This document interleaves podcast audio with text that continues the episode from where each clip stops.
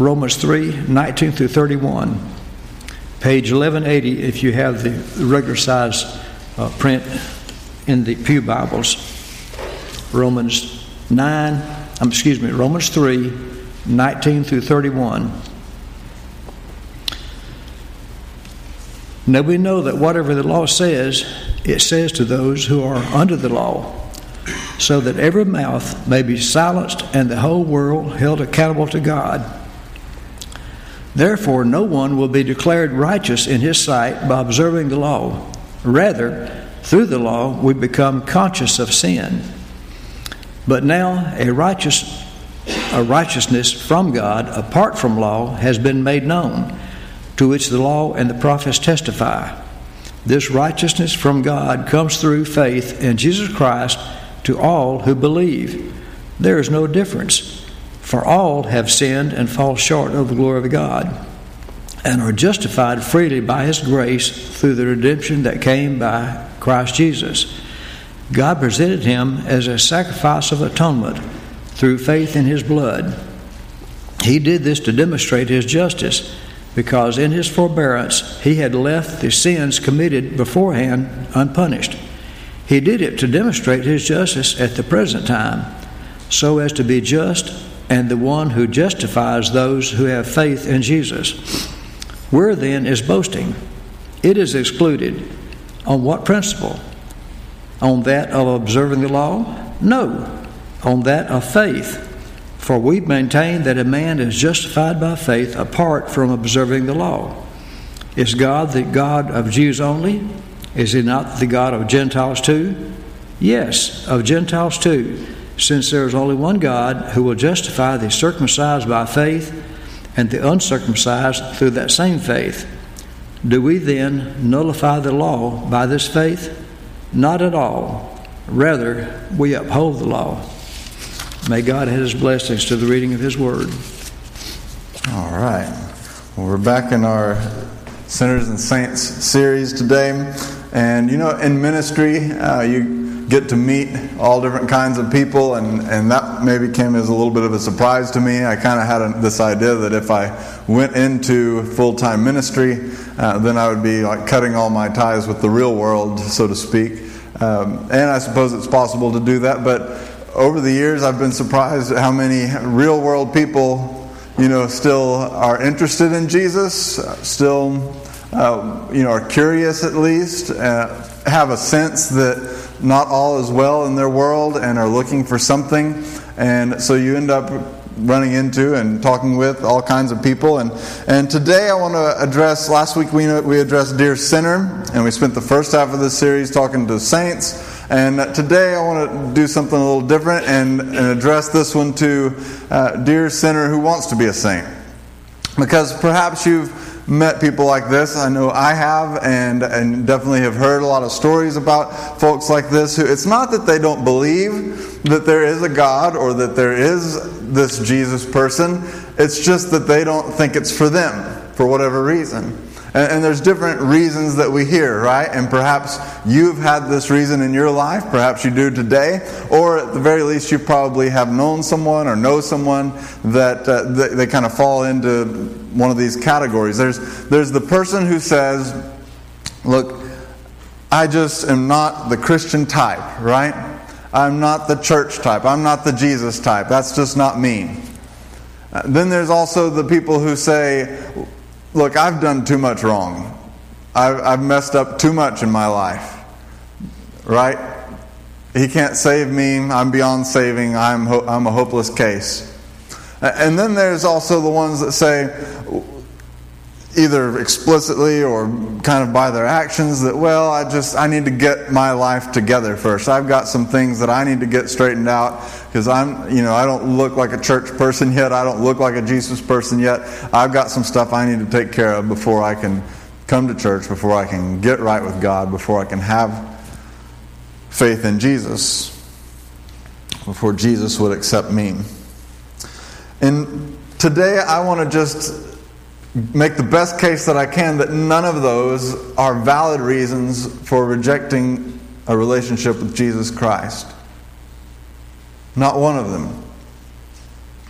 In fact, I could only think of two reasons that in my mind would be valid reasons to reject Jesus Christ. One would be if you don't believe he existed, or if you don't believe that he is who he said he was, or that he died for our sins and resurrected. If you don't believe that about Jesus, then why would you?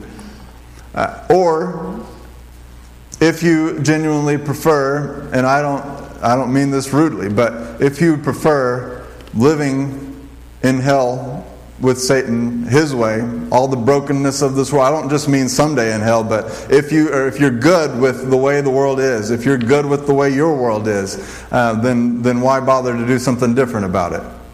Uh, why why want a better life if you're good with the way life is now? I would understand either of those reasons, but all those other reasons that people give for reasons not to follow Jesus, not to believe in Jesus, I don't think they hold water. And I'm going to make the best case that I can for that today. And so if you're if you're here today and that's you, or you're here today and that's someone you know, uh, you know, chances are you may have a hard time getting them to listen to this message even online. And so you may need to be the one that communicates to them. And so I think there's something here for all of us to internalize, whether it's something that you need to hear or be reminded of, or whether it's something that you may need to share with someone someday.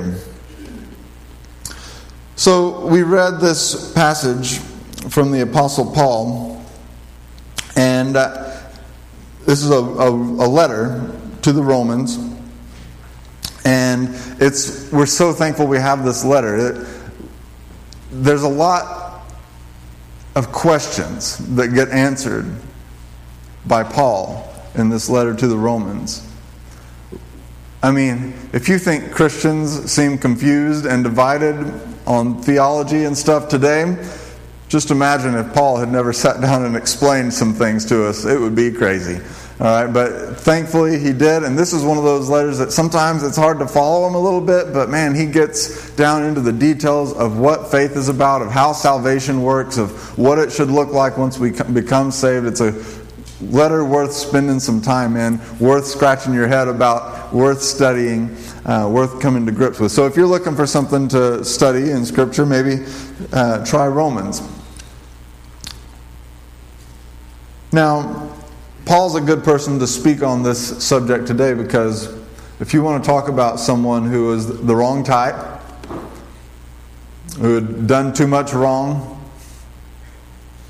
who probably should have gotten his life in order before before Jesus, uh, before joining the Jesus movement, then surely it would be this guy who was out persecuting and murdering Christians when Jesus picked him and gave him this special assignment. Not only to clarify so much for us through the ages, but to reach much, much of his world with the gospel. There's a, I mean, I don't know, maybe God would have picked someone else if, if Paul hadn't worked out, but there's a good chance that you and I are here today because of the work that Jesus did through this one who was the wrong type and who had done too much wrong and probably should have got his life in order first. But listen to what he said. He said, No one can ever be made right with God by doing what the law commands. The law simply shows us how sinful we are. In other words, okay, law, you know, Moses comes down off the mountain, he's got the Ten Commandments, and then there's some more that, that the Jews would group in with that as well in Jesus' day. But as a whole, you know, the rules, following the rules, was the way that you were right in their minds. And Jesus changed all of that. And Paul's sitting here saying, look, no one can ever be made right with God by following the rules. We've all sinned, he said. We're all short of the mark. We all need help. And following the rules is not going to get you there. What does it do? It shows us how sinful we are. So, all of us were the wrong type. All of us had done too much to ever get right. None of us could ever get our life in order. In fact, the whole point of the rules was to show us that we couldn't, that there's no way to get your life in order. That yes, you're the wrong type, And yes, you've done too much wrong. And that's the whole point. That's why you need Jesus. And so then he goes on and he doesn't just leave it at that. He gives the answer as to what can be done about this. And he says, We are made right with God by placing our faith in Jesus Christ.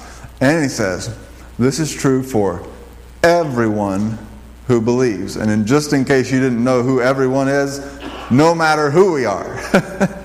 just, let's just be clear about it. And so we might sum it up this way Nobody is too good to need Jesus. Nobody is too bad to believe Jesus. Nobody. no matter who you are, he said. The same fact is true about every single person, according to Paul, who ought to know. Nobody's too good to need Jesus. Nobody's too bad to believe Jesus. Nobody. Now, I could hear someone saying, well, that's nice for you and Paul, preacher man. Why should I believe y'all? And so I just want to spend a few minutes showing you a few examples from Jesus' own life. If you can't believe Jesus on it, you know, then you probably fall into one of those groups that I mentioned of legitimate reasons not to follow Jesus, and that's that you just don't like Jesus or don't believe in him or whatever. So let me just talk to you about the Jesus we read about in Scripture. Not the Jesus that maybe you've heard about someplace, but the one that we find in Scripture. And I'm going to tell you about three people that he came in contact with that I feel like fit these categories. And, uh, and I'll even tell you where you find them, and so you can go read about them for yourself later. But I'm just going to tell you the stories first. Uh, there's one story about a lady who was the wrong type. She was not the Jewish type, not the Christian type, not the churchy type, not the Jesus type. In fact, she was coming for a drink of water, and Jesus was hanging out. I think his disciples, this is just my theory, but it's educated a little bit. They told him to hang out by outside of town while they went in to find some food because that town was full of the wrong type and they didn't want Jesus having to mix with them. We don't know this woman's name exactly, but we're going to call her Sam. And this is our picture because she was thirsty. she was going to get some water. We'll call her Sam. And we'll call her Sam because she was a Samaritan. A Samaritan woman. Kind of an irreputable Samaritan woman. Samaritan woman with some baggage and not not the Christian type for sure, not the church type for sure, not, uh, not the synagogue type. No. Really, none of her people were. In that day, see, Jesus was from northern Israel, and Jerusalem was down in the middle. And to get to Jerusalem, which they had to do several times a year for festivals and things, they had to travel to Jerusalem. And there's this block of space in between called Samaria. And all the Samaritans were the wrong type according to every Jew ever, right? And, and not the people you want to associate with. They were hated, they were dis- disgusting, they were, uh, you know, you don't mix with them. Most Jews would walk around, and if they had to walk through for some reason, oh, you know, shake the dust off your feet, get out of there as fast as you can. Little wonder that they leave Jesus outside of town while they go into town. But while Jesus is sitting there by this well, biding his time, along comes Sam, the wrong type. And Jesus strikes up a conversation with her. She didn't strike up a conversation with him because she was the wrong type. And she knew that. Women didn't really just strike up conversations with men much, and especially, especially Samaritans and Samaritan women especially did not strike up conversations with Jewish men. So Jesus initiates a conversation. He uh, mentions all the things that she's done wrong and how her life is such a mess that he just knows this because he's Jesus. All the reasons why she's the wrong type, too, see? But he also invites her, doesn't he? If you're familiar with the story, he invites her He tempts her with what he called living water, since they're sitting there at a well. A better kind of water, a spiritual water for her soul. He practically flat out tells her that he's the Messiah. She goes and invites the whole town out to hear him. Can you imagine the disciples' faces when they come back and there's a whole crowd of the wrong type? Jesus, we left you out of town so that you wouldn't have to mingle with the wrong type. And then here's Jesus surrounded with the wrong type because that's the exact people he came for. So, that excuse, that reason for not following Jesus doesn't hold water. That whole town of wrong types invited Jesus to stay with them a couple days, and guess what he said? Sure. Because he came for the wrong type. Let me tell you about another guy. That was in John 4, if you're interested in reading more about the Samaritan woman. That was Sam. The next guy, we know his name. Um, his name was Zacchaeus, but just to make it more comfortable, we can call him Zach. Probably should have spelled it with two C's, because that's how he spelled it. But uh, Zach had done too much wrong to ever follow Jesus. And the thing about Zach was, not only had he done too much wrong, everybody knew he had done too much wrong. We were talking just the other day about tax collectors. Uh, Zacchaeus was a chief tax collector. It means he's high up the chain. It means he's rich at other people's expense. Other people he had cheated and robbed by using the authority of the people in power who were oppressing his own people. That's pretty sick if you think about it. He's in league with the enemy of his own people to steal from his own people and make himself wealthy. There's a reason why, when people in that day talked about sinners, tax collectors were at the top of the list. And they hung out with sinner types and they partied like sinners with their money, their, their neighbor's money, right? This was a case of, of, of a guy who had done too much wrong and everybody knew it. But for whatever reason, he was interested in Jesus. Dear sinner who wants to be a saint, right? Uh, the problem was that uh, you know Jesus was coming through town, but Zach was short. Now, I don't know how that works, but those of you who've stood behind me probably you get the feeling sometimes you can't see much because of the tall people around you. And so, Zach, being particularly short, if he wanted to see Jesus, was going to have to get up. And so, famously, he climbed up a sycamore tree. Little details like that in Scripture make it feel like the eyewitness accounts that we believe it is, don't they? I mean, why point out that it was a certain kind of tree, you know? But climbed up a sycamore tree. Now that's interesting to me because if he wanted a meeting with Jesus, surely one of the richest guys in town would have had the power to make it happen some way or another. But he doesn't ask for a private meeting. He just wants to catch a glimpse of Jesus. Why? I think because he knew he was the wrong, he had done too much wrong to ever follow Jesus. He knew that there's certain types of wrong that you do that you can't take back. That no matter how much you try, you can't make it right. But he climbs up the tree just to catch a look. And to his surprise, even though the whole crowd there knew that he had done too much wrong to ever get right, Jesus stops, looks up at him, who knows? I don't know how tall of a tree it was. Maybe they didn't have to look up too high. I don't know. But he looks up at him and says, Get out of that tree, man. I'm coming to your house for lunch. Now, to us, be like, You're doing what? I haven't cleaned.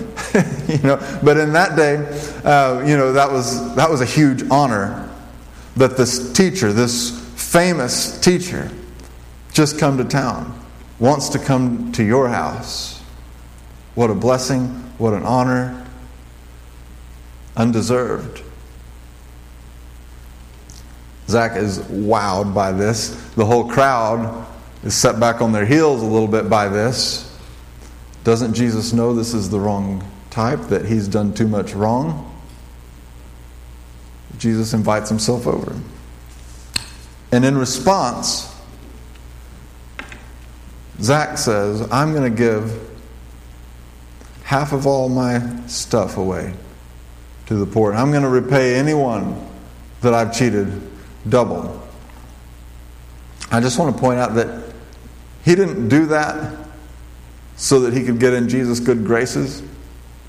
He did that when he found out that he was in Jesus' good graces.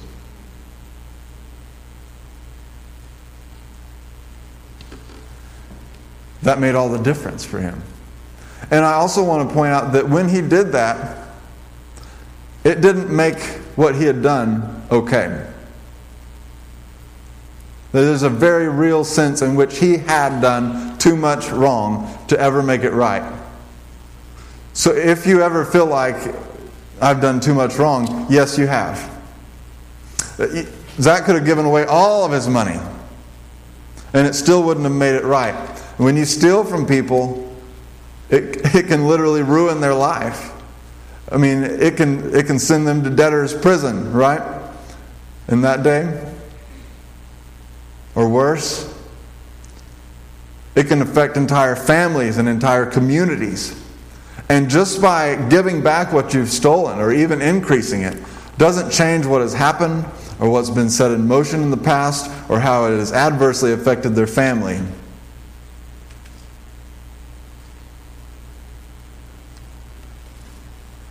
So he had done too much wrong. But Jesus didn't seem to think that that was anything that should stop him from following him. Last person. Oh, by the way, Zach's in Luke 19, if you want to read about him. Full name Zacchaeus. If you don't see a Zach there, that's why. One more guy, and this is found in Luke 23. And this one is an example of, for, for people who feel like they need to get their life in order first before coming to Jesus. We don't have his name, so we'll call him John Doe because that's what we call bodies that we don't have a name for, right? And when we meet John Doe, he's about to be a corpse that we don't have a name for. All we know is he was a criminal. And all we know is that he was hanging on a cross beside Jesus, about to die. There were two people hanging on either side of Jesus, we're told. And uh, at least one of them mocked Jesus. This guy, either initially or eventually, in that process of hanging on those crosses in excruciating pain, which, by the way, have you ever thought about where the word excruciating comes from? It comes from crucifixion. And as they're there, this one turns to Jesus and makes a statement that proves that he believes Jesus is who Jesus said he was, that he believes Jesus is the King, the Messiah. Now, in, in Rome, in that day, they didn't have something we call due process. They had a process, it was pretty speedy, but it wasn't what we would call due process. And they liked uh, to carry out justice pretty swiftly.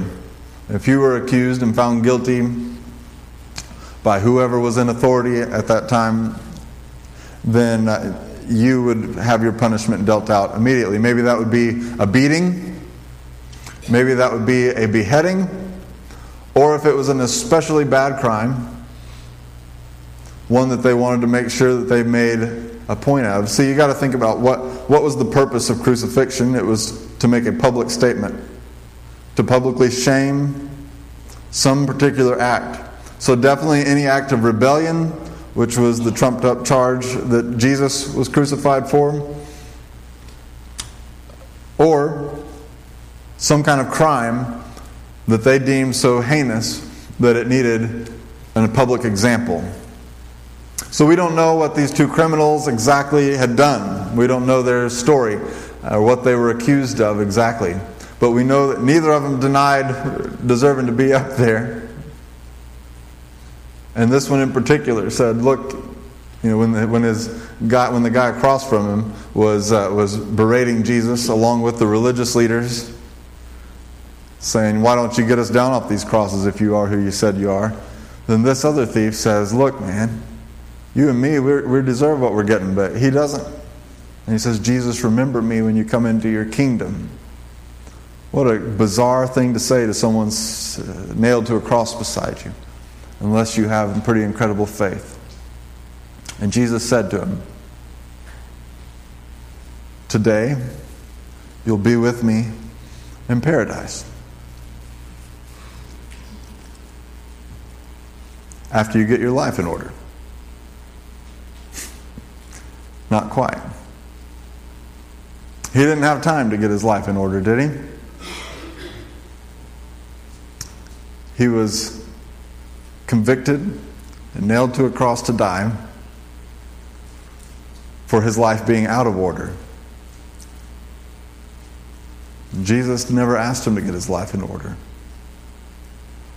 And it didn't require getting his life in order to place his faith in Jesus Christ, to believe that Jesus was who he said he was and that he was doing what he said he would do. He believed. He didn't need a second chance. He just needed faith. And that's in Luke 23.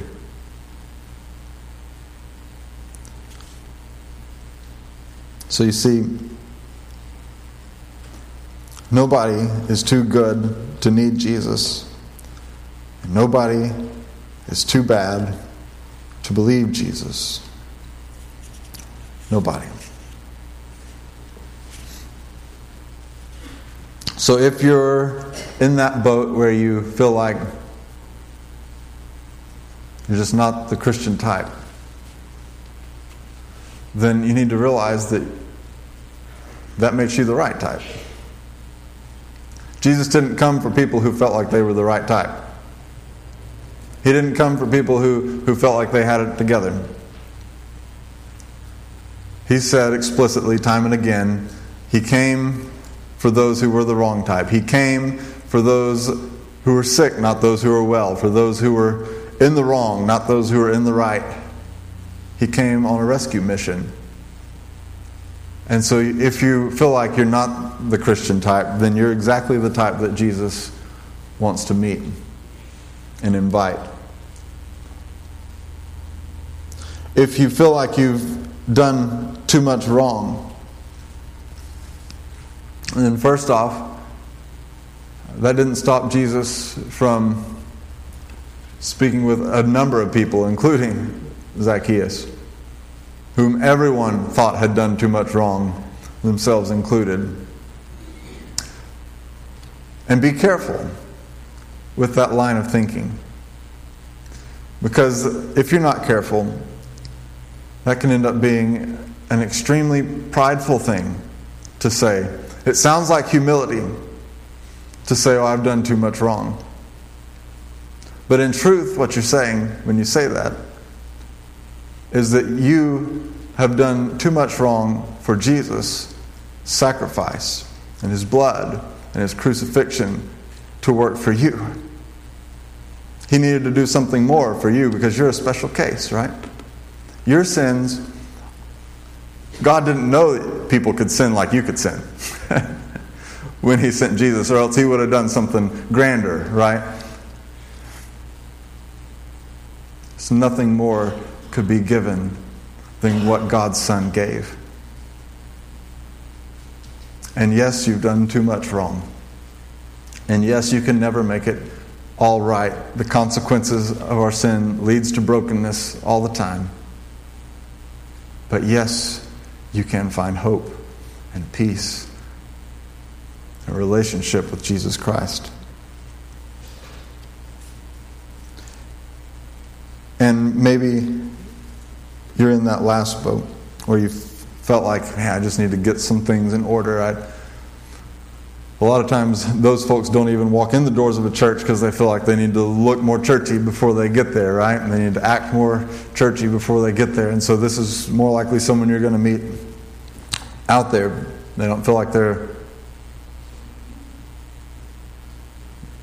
that they have to get their life in order first, and and so maybe you just need to tell them a story about John Doe who couldn't get his life in order. He didn't have a chance. And Jesus still welcomed them. Or maybe tell them about Zacchaeus, who didn't get his life in order until Jesus said, I want a relationship with you, just as you are. And that was what inspired him. See, because that's what the Apostle Paul teaches that we aren't made right by God, uh, you know, by the law, but it's by placing our faith in Jesus Christ. Remember what he said about the law is there to show us that we need Jesus. Faith is what matters as far as saving, not can you follow all the rules. And that's important because Christianity is so much different than other religions on that point. We don't follow the rules to get right with God. We get right with God to do the right things. We don't do right to get right, we get right to do right. It's a whole different way of thinking, this Jesus way. But we truly believe that nobody is too good to need Jesus, nobody too bad to believe Jesus. Nobody. So if you believe Jesus, if you really do, if you believe that His hand reaches even to you, that He lived and did these things, that He died for your sins, that God rose Him from the dead, victorious over death and hell and the grave, then what do you do with that? People have been asking that question all along. And what Jesus and the apostles said you do with that is you repent and be baptized. Repenting meaning to turn from your old life and embrace his new way of life. It's a better way of life. It's a better way of life, friend. And baptism being the one outward act that he asks from us to, to publicly declare and symbolize what, what we're doing in our faith and repentance. So maybe that's where you're at today. And you do believe in Jesus. And you do find yourself wanting to follow him, but there's been reasons and questions and doubts holding you up. But if you would take Jesus at his word, take Paul at his word, take a preacher at his word, then maybe Maybe you would choose to repent and be baptized today. The Jesus you met today is the real Jesus, the one recorded for us by eyewitnesses and passed down from generation to generation. Things that he actually did, things that he actually said, and you can read about them. Don't take other people's word for it or lies that you've been told about how it works. That Jesus only takes certain kinds of people or something like that. Like I said, there's only two reasons I can think of. One, that you prefer life the way it is, and you don't want a better life. you don't want God's way of life. Or two, that you don't believe Jesus was who he said he was, did what he did, or you just don't like him. It's the only reasons to reject Jesus. Not the Christians you've met that you don't like, or any of those other reasons. This is between you and Jesus. So if you'd like to lay hold of a better life,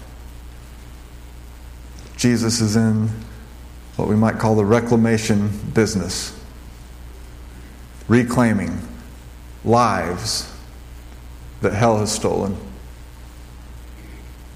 And so maybe that could be you today. Will you stand with me? And let's pray.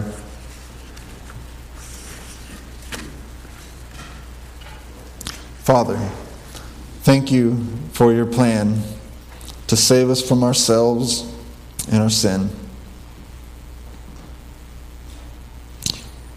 We confess our need for forgiveness, even as we thank you for Jesus' sacrifice on the cross